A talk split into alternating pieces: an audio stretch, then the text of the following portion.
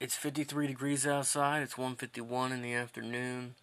I don't know what happened to the beautiful, gorgeous weather. It was gorgeous in 74 yesterday. It was amazing. Took the tarp off the pool. Um, that takes some time. That's usually a three to four man process, but it was just me and my dad doing that. Helped my dad out big time yesterday. Then uh, put this dolphin pool cleaner in. It does all the work for you. No longer using your hands.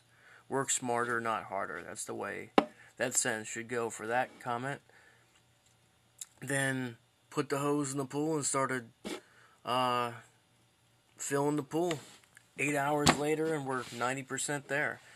Um, it's a huge pool. It's got crazy dimensions, so taking the tarp off was not as easy as it sounds, uh, especially in the heat.